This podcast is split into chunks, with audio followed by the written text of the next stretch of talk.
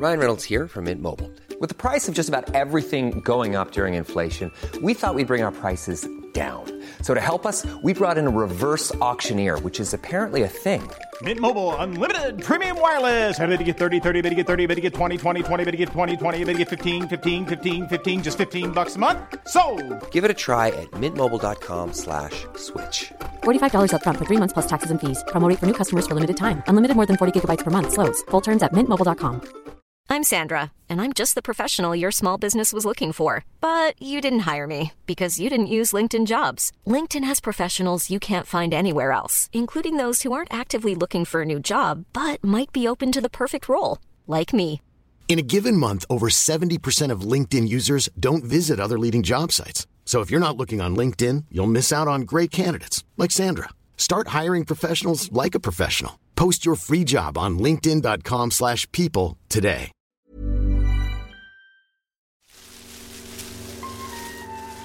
Have you ever been in a hedge maze? Even if you haven't, you can probably picture this. When you're walking through a hedge maze, it's really hard to visualize the whole maze's design from within it.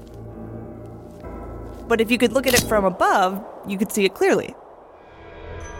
That tension between how something looks when you're in it versus how it looks from above is key to one of the world's most ancient mysteries the Nazca Lines.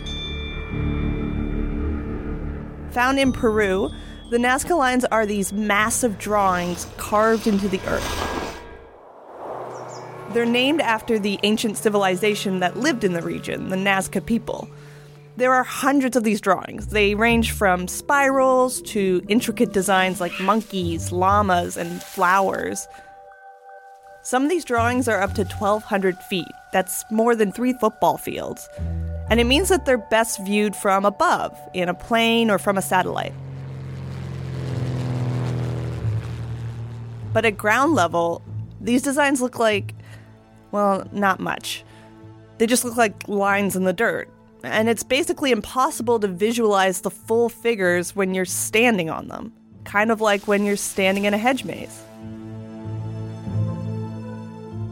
Here's the thing these designs were created sometime around 500 AD, long before airplanes or satellites. How did the ancient Nazca people execute these intricate designs without ever seeing them from above? And why would they make something that they could never fully appreciate? There's still plenty of debate among scholars about these lines. They're also called geoglyphs. But recent research, with the help of advanced imaging from space, has helped us uncover part of the mystery behind these ancient carvings in the earth. This is Science Solved It, and today's episode The Nazca Lines.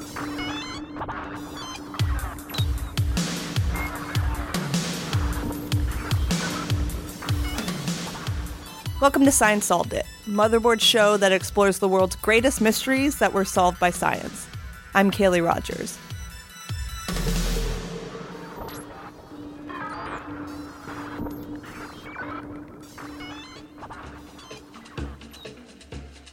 The Nazca lines dot the landscape of the Nazca Desert in southern Peru. These huge drawings of geometric shapes and animals were first reported to the Western world in the 1500s. Spanish conquistadors stumbled upon them while they were colonizing Peru. Back then, they couldn't see the designs from above either, so they figured the carved grooves in the dirt were trail markers. It wasn't until the 1940s that the rest of the world appreciated the grandeur of the Nazca Lines. A historian was flying over the region in a plane when he realized that one of the designs was in the shape of a bird. Suddenly, scientists and archaeologists from all over the globe began to flock to Peru to study the lines and to try to figure out how and why they were made. Probably most people, including myself, have never actually seen a geoglyph. Basically, they're giant carvings in the ground. This is Dylan Thuras, the co founder of Atlas Obscura. We are sort of a guide to places all around the world that are forgotten, overlooked, but that we think are really incredible, wonderful places and spaces. I spoke to Dylan at the Atlas Obscura office in Brooklyn. It's a really cool old converted warehouse space, but it's an old warehouse, so it sounds a bit echoey. Dylan told me that there are lots of geoglyphs all over the world.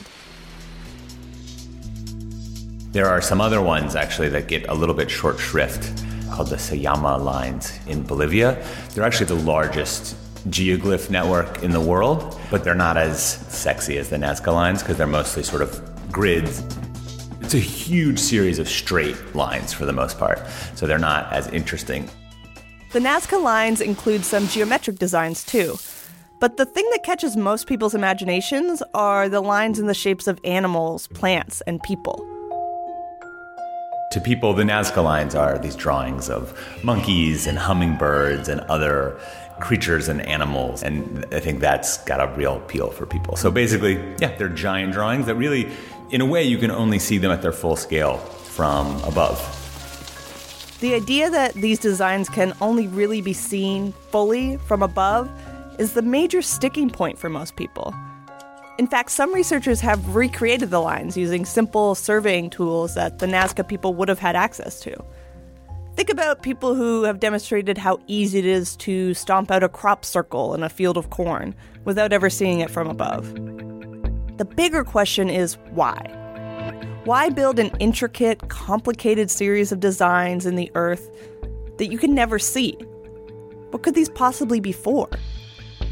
Dylan said that there have been a lot of theories over the years, some more plausible than others.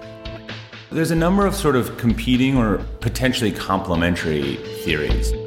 Some of the theories were that it was some sort of system of marking of something, and perhaps that marking was for astrological significance, that they marked certain kinds of celestial events. Astrological significance is a popular theory because it's common among ancient civilizations. Maybe the Nazca people built a new line designed to mark certain astronomical events. Or maybe if you stand in the eye of the hummingbird design on the first day of spring, you get a perfect view of the sunrise to help keep track of the year. Another theory was that these lines served a more ceremonial function. Another theory is that these were ceremonial that they were even maybe they were performed again and again. So people would walk these lines over and over almost like a labyrinth in a church or something where it's, it's not a maze it's just basically a series of of lines that you walk and it's sort of this meditative experience. But either of these explanations is missing something why make the designs resemble animals and plants especially since you can't see these images while walking through them why not just have a square or a spiral if you're just going to wander through the desert? The question that grabbed people's attention and they weren't able to let go of in a way. Like it's this kind of thing that like I think people just get stuck on is this idea of why would you make something that you couldn't see in its sort of completeness? This is where the really interesting theories start to emerge. Theories like ancient aliens, and prehistoric hot air balloons. This book called The Chariot of the Gods basically put forth this kind of ancient alien theory this idea that these were made with the help of or for aliens because aliens have spaceships, spaceships can see the Nazca lines from above. Voila. Chariot of the Gods was written in 1968 by a guy named Eric von Daniken. Without any scientific evidence, it presents a global hypothesis explaining all manner of ancient works, including the Nazca lines. The answer for all of these, according to von Daniken, is simple. Aliens had visited ancient humans, and these works documented and reflected those visits. So his idea is that aliens visited the Nazca people, helped them carve these beautiful drawings in the dirt, and I guess gave them a ride to let them see them from space. But there's no real evidence that anything like this happened. The folklore of the Nazca Lines, the ancient alien idea of the Nazca Lines, it's such an appealing myth, right? It's like there are these giant carvings in the desert They were carved by these ancient peoples, but they can only be seen from above. And they didn't have any technology to do that. But what if these were the landing sites for spacecraft? And you're like, yeah, that sounds awesome. Like it's a great, it's a great story, but it's it it just it doesn't make any sense. Another popular theory that's a little more grounded in reality is that these ancient people were more advanced than we realize. They might not have had satellites to view the lines from space, but that doesn't mean they had no way of becoming airborne. A theory grounded in a bit more scientific reality, but still fairly fanciful, is this idea that maybe they had ancient hot air balloon technology. And the guy who proposed this theory, actually, he, he went to the work of going and sort of building a hot air balloon out of only materials that might have been available.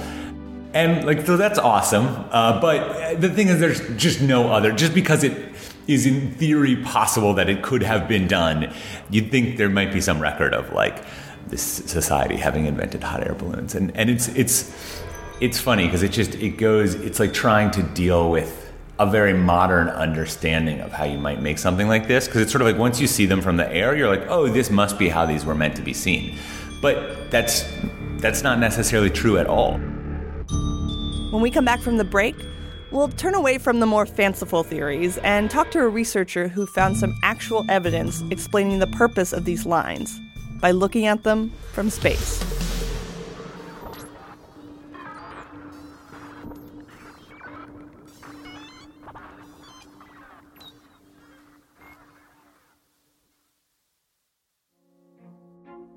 Hey guys, thanks so much for listening to the first few episodes of our season. I really hope you're enjoying it. And if you are, please consider rating the show, leaving us a review, or sharing it with your friends. It's the best way to help us reach new listeners and to share our mysteries far and wide. So go ahead, do it right now. I'll wait. Okay, well, whatever. You can do it later, but just know that we really appreciate it.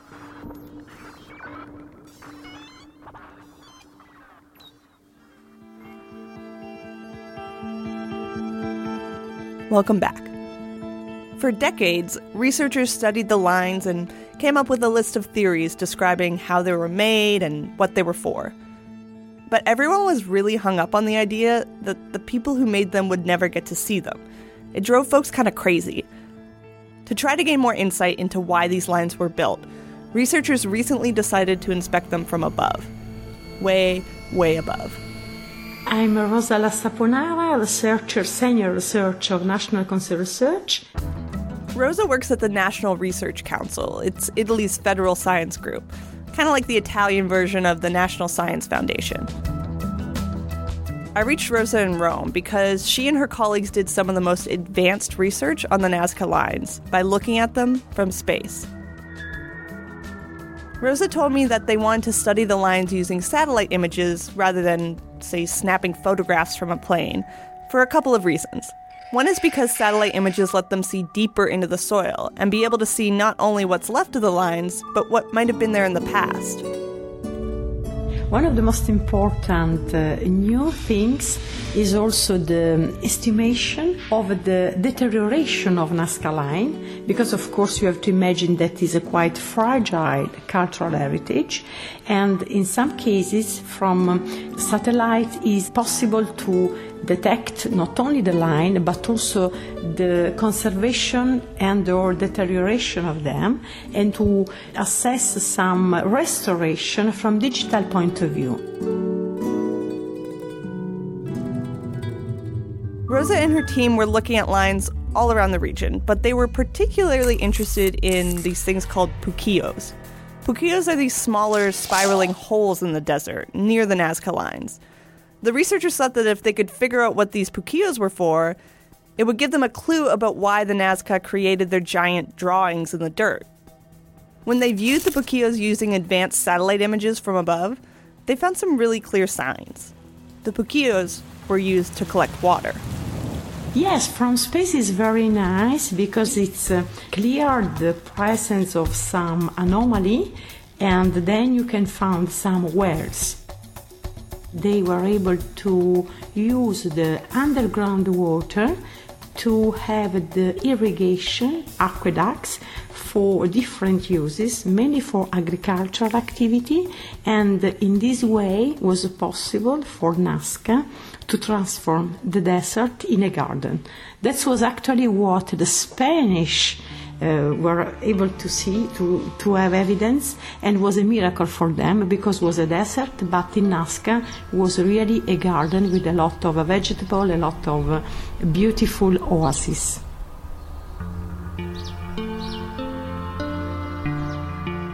This area of Peru is mostly desert land, but the ancient Nazca people were able to build these puquios as part of a sophisticated aqueduct system that collected and moved water. And then they could use that water to drink and grow food. Rosa told me the evidence from the satellite images helped them link these weird spiral shaped holes with better understood settlements and canals. Here's how it worked underground water was led through canals to the parts of the region where the Nazca lived. The water was propelled in part by these spiral puquios, which forced wind into the underground channels to push water through the system. This was a remarkable discovery, and it suggested that the Nazca lines had something to do with the water system, either a way of marking where the water was, or maybe a way of showing thanks to the gods for the gift of water in the desert. From our research and also from other scholars, it's very clear that these Nazca are correlated, are linked with the um, and Nazca have the same meaning because water was the way to survive in desert environment and the Nazca line were the way to thanks the gods for this.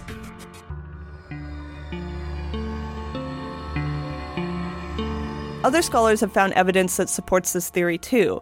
The Nazca culture, understandably, was very connected to water, so their most monumental designs were too. But it still leaves one burning question Why build something you could never see for yourself? Why paint a painting for the gods alone? Rosa told me that we have to think about it from the perspective of the Nazca people, who still would have been impressed by these designs, even without seeing them from above at all. It's a sentiment that Dylan agreed with.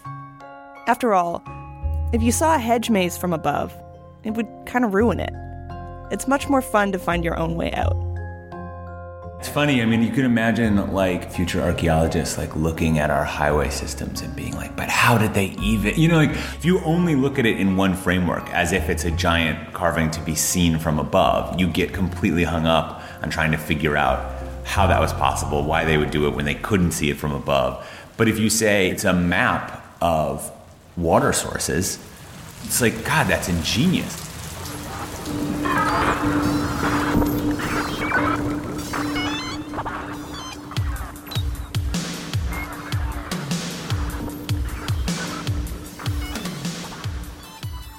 Science Solved It is a production of Vice Media and Motherboard.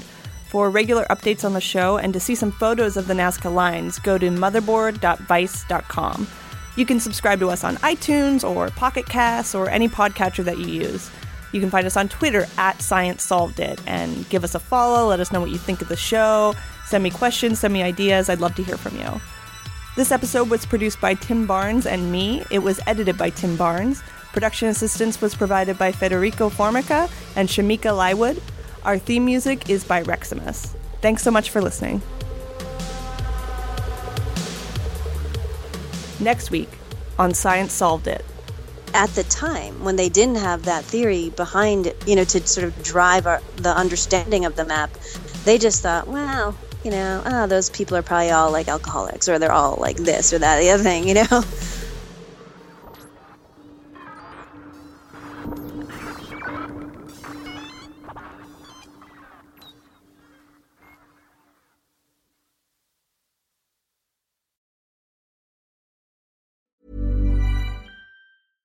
Small details are big surfaces. Tight corners are odd shapes. Flat, rounded, textured, or tall. Whatever your next project, there's a spray paint pattern that's just right. Because Rust new Custom Spray 5 and 1 gives you control with five different spray patterns. So you can tackle nooks, crannies, edges, and curves without worrying about drips, runs, uneven coverage, or anything else. Custom Spray 5 and 1. Only from Rust Even when we're on a budget, we still deserve nice things. Quince is a place to scoop up stunning high-end goods for 50 to 80% less than similar brands. They have buttery soft cashmere sweaters starting at $50, luxurious Italian leather bags, and so much more. Plus, Quince only works with factories that use safe, ethical, and responsible manufacturing. Get the high-end goods you'll love without the high price tag with Quince. Go to quince.com slash style for free shipping and 365-day returns.